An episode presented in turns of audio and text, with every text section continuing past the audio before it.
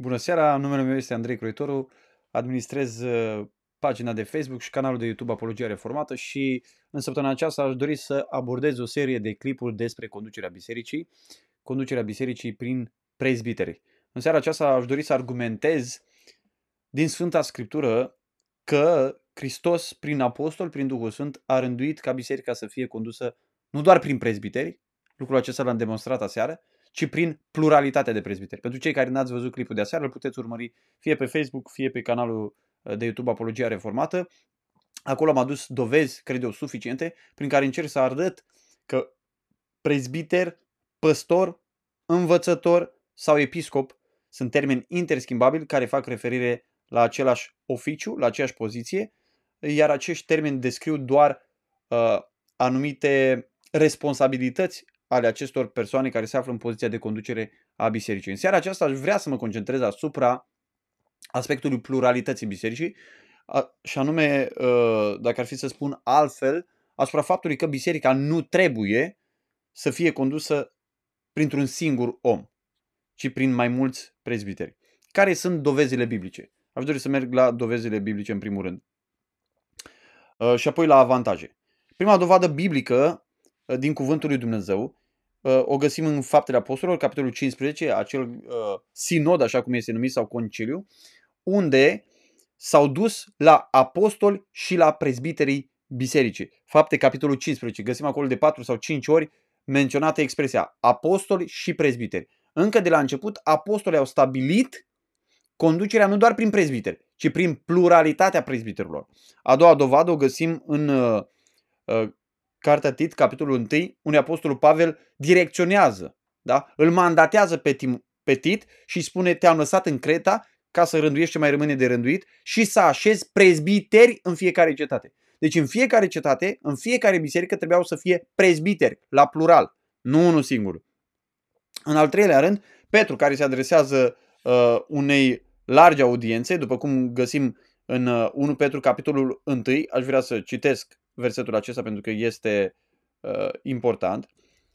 El spune așa, către aleșii care trăiesc, străini împrășteați prin Pont, Galatia, Capadocia, Asia și Bitinia. Deci el scrie către credincioși din toată această largă uh, zonă și în capitolul 5 el zice în versetul 1 sfătuiesc pe prezbiterii dintre voi, păstoriți turma lui Dumnezeu care este sub paza voastră. Deci peste tot el înțelege că sunt prezbiteri. Deci și Petru și Pavel au aceeași comuniune. A patra dovadă este în fapt de capitolul 14 cu versetul 23, un pasaj pivotal pentru această uh, învățătură despre conducerea bisericii prin prezbiteri, unde spune Scriptura că atunci când s-au întors la Antiochia, pe drum s-au întors prin biserici pe care le-au plantat și au rânduit prezbiteri în fiecare biserică.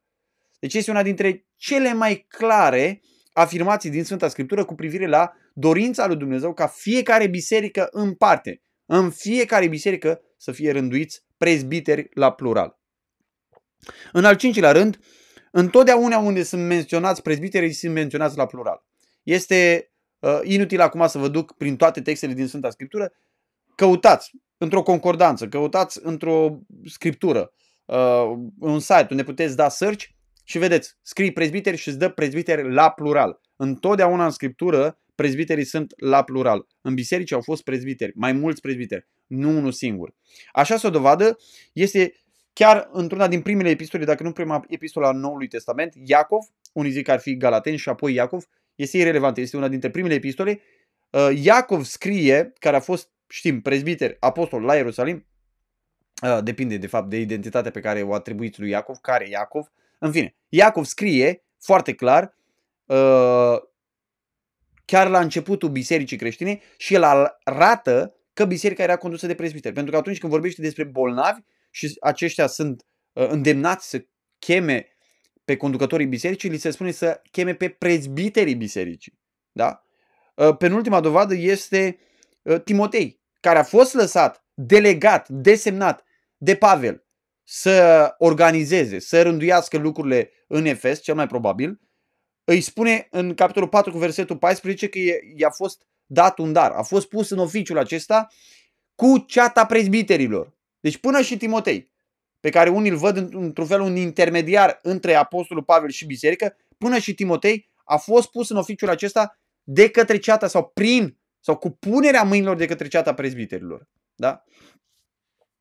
Și ultima dovadă, a opta dovadă, este faptul că oriunde mai apar alte denumiri în Sfânta Scriptură care descriu pe acești oameni, prezbiteri, ei întotdeauna sunt la plural. Aș vrea să vă dau uh, câteva dovezi. De exemplu, găsim în Sfânta Scriptură uh, denumirea aceasta pentru prezbiteri cârmuitori. Uitați, Roman 12 cu 8. Cine cârmuiește să cârmuiască cu râvnă. Cine face milostenie să o facă cu bucurie, da? Deci acesta este darul. Sau îl găsim în 1 Corinteni 12 cu 28, pus în rândul darurilor, unde spune Dumnezeu a rânduit în biserică. Întâi, apostoli, al doilea, proroci, al treilea, învățători, apoi pe cei ce au darul minunii, apoi pe cei ce au darul tămânduirilor, ajutorărilor, cârmuirilor și vorbiri în felurite rând. Dar când vorbește despre omul, despre cârmuitori, ia ascultați ce spune în 1 Timotei, în 1 Tesalonicei, mă scuzați, 5 cu 12. Uh, vă rugăm, fraților, să priviți bine pe cei ce se ostenesc între voi, pe cei mai mulți care vă cârmuiesc în Domnul și care vă sfătuiesc. Da? Sau 1 Timotei, capitolul 5, versetul 17, prezbiterii care cârmuiesc. Deci cârmuitorii, despre care vorbește uh, în Romani, capitolul 12 cu 8 sau 1 Corinteni 12 cu 28, cârmuitorii aceștia sunt prezbiterii. Prezbiterii care cârmuiesc bine să fie învredniciți de îndoită cinste. Uh, acesta este unul dintre termeni care uh, mai este folosit în Sfânta Scriptură pentru cârmuitori. Mai este uh, termenul mai mari, mai mari voștri. Iar termenul acesta se referă la oameni recunoscuți într-o poziție specială. Aduceți-vă aminte, Evrei 13 cu 7, aduceți-vă aminte de mai mari voștri, ia ascultați care este slujba lor, care v-au vestit cuvântul lui Dumnezeu. Versetul 17 folosește din nou același termen. Ascultați de mai mari voștri și fiți-le supuși. Datoria uh, credincioșilor din biserica locală față de cârmuitorilor. Că cei priveghează asupra sufletelor voastre. Da? Arată care este responsabilitatea acestor oameni care au să dea socoteală de ele pentru ca să facă lucrul acesta cu bucurie, nu suspinând că așa ceva nu va fi de niciun uh, folos. Așadar, termenul acesta, cârmuitori, apare în, uh, în Evrei, capitolul 12, uh, de, în Evrei capitolul 13, mă scuzați, Evrei capitolul 13, versetul 7, versetul 17 uh, și dacă nu mă înșel și versetul 24. Da, spune sănătate tuturor mai marilor voștri și tuturor sfinților. Și când vorbim de cârmuitori, de persoane, când vorbim de mai mari voștri, întotdeauna aceste expresii sunt la plural. Ca și termenul prezbiteri, uh, episcopi, păstori învățători, Efeseni capitolul 4, dar sunt la plural. De ce? Pentru că pretutindeni Dumnezeu a vrut să ne facă să înțelegem că a rânduit în biserică să fie mai mulți oameni. De ce, dragii mei?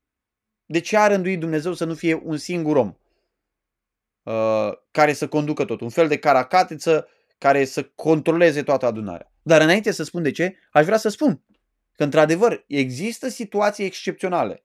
Când o biserică, în mod valid, nu are mai mulți prezbiteri. De exemplu, a fost plantat o biserică. Este evident că până să maturizează cineva din biserica aceea și poate fi pus prezbiter, biserica poate are un singur prezbiter, pe cel care a plantat. Sau există situația în care a fost prezbiterul respectiv și poate a murit.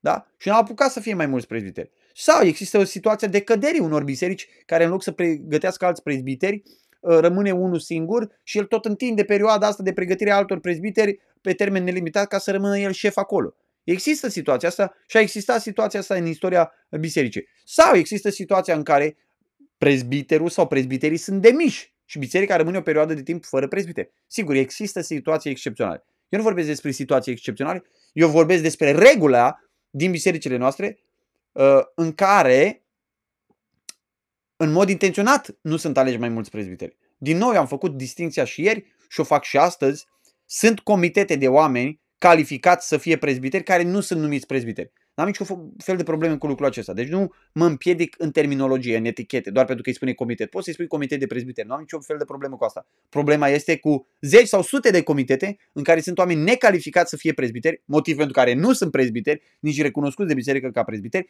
și totuși ei ocupă o funcție în biserică care ar trebui să aparțină prezbiterilor. Ei fac o muncă pe care ar trebui să o facă prezbiterii. Și o fac ei, deși nu sunt calificați să fie în poziția respectivă. Asta este problema. Deci despre asta vorbesc eu. Și aș vrea să vă dau câteva avantaje ale conducerii bisericii prin prezbiteri. Da? Deci pe mine, ă, să nu înțelegeți greșit, eu când vorbesc de prezbiteri, eu nu vorbesc despre o ceremonie religioasă oficială, publică în fața bisericii, când niște păstori veniți din alte biserici își pun mâinile peste cineva din biserica aceea și îl ordinează ca prezbiter. Pe mine nu mă interesează ceremonia în sine, religioasă în care cineva este instalat ca prezbiter. Da? Este irrelevant dacă există o procedură de felul acesta sau ce fel de procedură, pentru că bisericile de-a lungul timpului au găsit diverse proceduri de a recunoaște prezbiteri. Eu nu vorbesc despre procedura aceasta, deși eu am o preferință, să zic, cu privire la ce procedură ar trebui aplicată. Dar nu despre asta este vorba. Problema este una de bază, da? de substanță. Și anume că nu este acceptată ideea că ar trebui să fie mai mulți prezbiteri, da? Și nu este acceptată în primul rând ideea că conducerea bisericii trebuie să fie prin prezbiteri. Da? Deci despre asta vorbim. Care sunt avantajele practice ale conducerii bisericii prin prezbiteri? Primul avantaj mare, practic, este faptul că te ține smerit. Conducerea prin pluralitatea prezbiterilor te ține smerit. Tu nu ești eroul zilei. Tu nu ești șeful bisericii. Tu nu ești președintele bisericii. Sunt mai mulți oameni cărora Hristos le-a dat daruri, chemare, abilități, calificări ca să cârmuiască adunarea. Nu ești tu singurul. Și asta te ține în smerenie. Și trebuie să te țină în smerenie pentru că noi avem înclinația spre a ne mândri și ne, ne scoate pe noi în evidență. Al doilea avantaj practic este că previne controlul, previne tirania, previne dominația. Da? Uh, este ispita aceasta de a, veni un, de a deveni un fel de stejar la umbra căruia nu poate crește nimic, nu se poate dezvolta nimic. Un stejar cu ramurile groase, cu multe frunze, uh, care, sau a cărui umbră pur și simplu topește tot de desubt. Ei, conducerea prin prezbiteri te scoate din pericolul acesta. Al treilea avantaj este faptul că previne acumularea stresului și a epuizării. De ce? Pentru că slujbele, treburile, problemele, uh, necazurile, toate se distribuie la prezbiteri. Da? Este un avantaj enorm lucrul acesta a conducerii prin prezbiteri. Atât de mulți păstori au ajuns la epuizare au ajuns să fie uh, consumați de slujbele lor și au devenit complet ineficienți bisericilor în care au fost. Complet ineficienți. De ce? Pentru că au fost oamenii zilei, eroii zilei, care au tras, au tras, au tras, au tras până au picat la pământ. Asta este o problemă. Al patrulea avantaj practic major este faptul că se acceptă multitudinea, diversitatea, gradele darurilor spirituale. Deci, conducerea prin prezbiteri pornește de la presupoziția că există mai multe daruri, că există, adică există mai mulți oameni cu același dar. Nu eu sunt singurul om care am darul de învățătură. Sunt mai mulți oameni. Nu eu sunt singurul om care am dar de cârmuire. Sunt mai mulți oameni. Nu eu sunt singurul om care am dar să fac studiu biblic. Sunt mai mulți oameni. Nu eu sunt singurul om care am dar să merg și să îndemn, să cercetez, să mângâi, să păstoresc, să mustru și așa mai departe. Sunt mai mulți oameni, da? Sunt mai mulți oameni cu același dar. Sunt mulți oameni cu daruri diferite. Nu sunt eu omul care am toate darurile. Deci ideea că un prezbiter ar avea toate darurile necesare ca să conducă biserică, din punctul meu de vedere, este fals. Sunt mai mulți oameni, cu siguranță este imposibil ca un prezbiter să nu aibă toate darurile necesare pentru a face munca de prezbiter, dar nu le are în aceeași măsură fiecare. Eu s-ar putea să fiu mai înclinat pe învățătură, el să fie mai înclinat pe Uh, pastorală practică, altul să fie mai înclinat într-o direcție sau alta. Da? Conducerea prin pluralitatea prezbiterilor, prin pluralitatea prezbiterilor, acceptă că există o multitudine de oameni cu aceleași daruri, acceptă că există diversitate în daruri și acceptă că există grade diferite ale celorlalți daruri. Adică și eu și alți doi, trei putem să avem darul de învățătură, dar eu să am un dar proeminent de învățătură. Ceilalți să aibă și eu să am dar de cârmuire, dar cineva să aibă un dar proeminent de cârmuire. Sigur, și el este învățător, dar are un dar proeminent de cârmuire. Și atunci el trebuie exploatat în direcția aceea, deși trebuie dezvoltat și în alte privințe uh, care ar trebui să-l ajute să-și facă uh, munca holistic, dacă aș putea să zic. Da? În al cincilea rând, avem nevoie de înțelepciunea și de experiența și maturitatea altora. Avem nevoie de lucrul acesta. Uitați-vă în câte situații practice am crezut că facem un lucru bun sau în câte situații practice nu știam ce să facem și a fost un om pe care poate noi nu l-am văzut la nivelul nostru în anumite domenii, dar care a venit cu înțelepciunea lui, cu maturitatea lui, cu lumina lui spirituală, cu experiența lui și ne-a ajutat extraordinar de mult. Ce înseamnă ca să fie 2, 3, 4, 5, 6 oameni de felul acesta într-o biserică. Și cu cât este biserica mai mare, cu atât potențialul de a fi mai mulți oameni de felul acesta este mult mai mare. Este un avantaj enorm, enorm. În al șaselea rând, există acest pericol mare al căderii păstorilor și prezbiterilor care nu dau socoteală la nimeni. Și avem atâtea exemple în țara noastră. Să nu mai vorbim de exemple din America, din atâtea locuri scandaloase, cazuri scandaloase de prezbiteri, de păstori, mă scuzați, de păstori care au fost eroi zilei, care au tras tare înainte, n-au dat socoteală nimănui, au făcut ce au vrut ei cu actele, au făcut ce au vrut ei cu semnători, au făcut ei ce au vrut cu ștampile, au făcut ei ce au vrut cu banii și așa mai departe. N-au dat socoteală nimănui. Pericolul, dragii mei, ne paște pe fiecare dintre noi. Căderea ne paște pe fiecare dintre noi. Niciunul dintre noi nu suntem imuni la ispitele și atacurile diavolului. Deci niciunul dintre noi nu trebuie să ne punem mâine în cap și să spunem Vai, nu m-am gândit niciodată că un păstor ar putea să facă așa ceva. Ba da, toți păstorii pot să facă absolut orice poate să facă un om păcătos. Cu excepția cazului în care omul acesta este locuit de Duhul Sfânt, născut din nou și este într-un cadru corect pe care l-a stabilit de Dumnezeu. În această poziție care îți oferă responsabilități, dar și o anumită autoritate importantă pe care o poți abuza, în cadrul acesta ai nevoie de niște oameni față de care să dai socoteală, că altfel poți să o iei razna foarte repede și, foarte, și căderea să fie foarte rapidă, să fie foarte puternică. Da? Uh, în al optelea rând, avantajul este uh, uh, în faptul că nu ai energia ca om singur, ca prezbiter, păstor. Nu ai energia, timpul și abilitatea necesară de a, fa- de a te ocupa de toți oamenii și de toate lucrurile. Uh, viața unei biserici este foarte complexă și complicată și grea și apăsătoare. Nu există niciun om pe planeta asta care să aibă abilitatea, timpul și energia să le facă pe toți, să le facă pe toate și să ocupe de toți oamenii. De aceea este nevoie de mai mulți oameni care să facă lucrul acesta. Și ultimul avantaj este faptul că uh, nu există dezvoltare personală fără o echipă, fără alți oameni. Nu există așa ceva. Și Sfânta Scriptură ne învață foarte clar lucrul acesta. Nici măcar Moise nu s-a descurcat în privința aceasta. Uitați-vă la Domnul Isus Hristos. Crezi că Domnul Isus Hristos n-ar fi putut să-și facă lucrarea singur? Sigur că ar fi putut, că era Dumnezeu.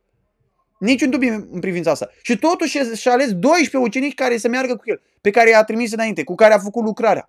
El ne-a dat, ne-a stabilit un model Domnul Isus Hristos, chiar din lucrarea lui în poporul Israel, care cu siguranță nu se potrivește uh, în foarte multe privințe cu lucrarea bisericii.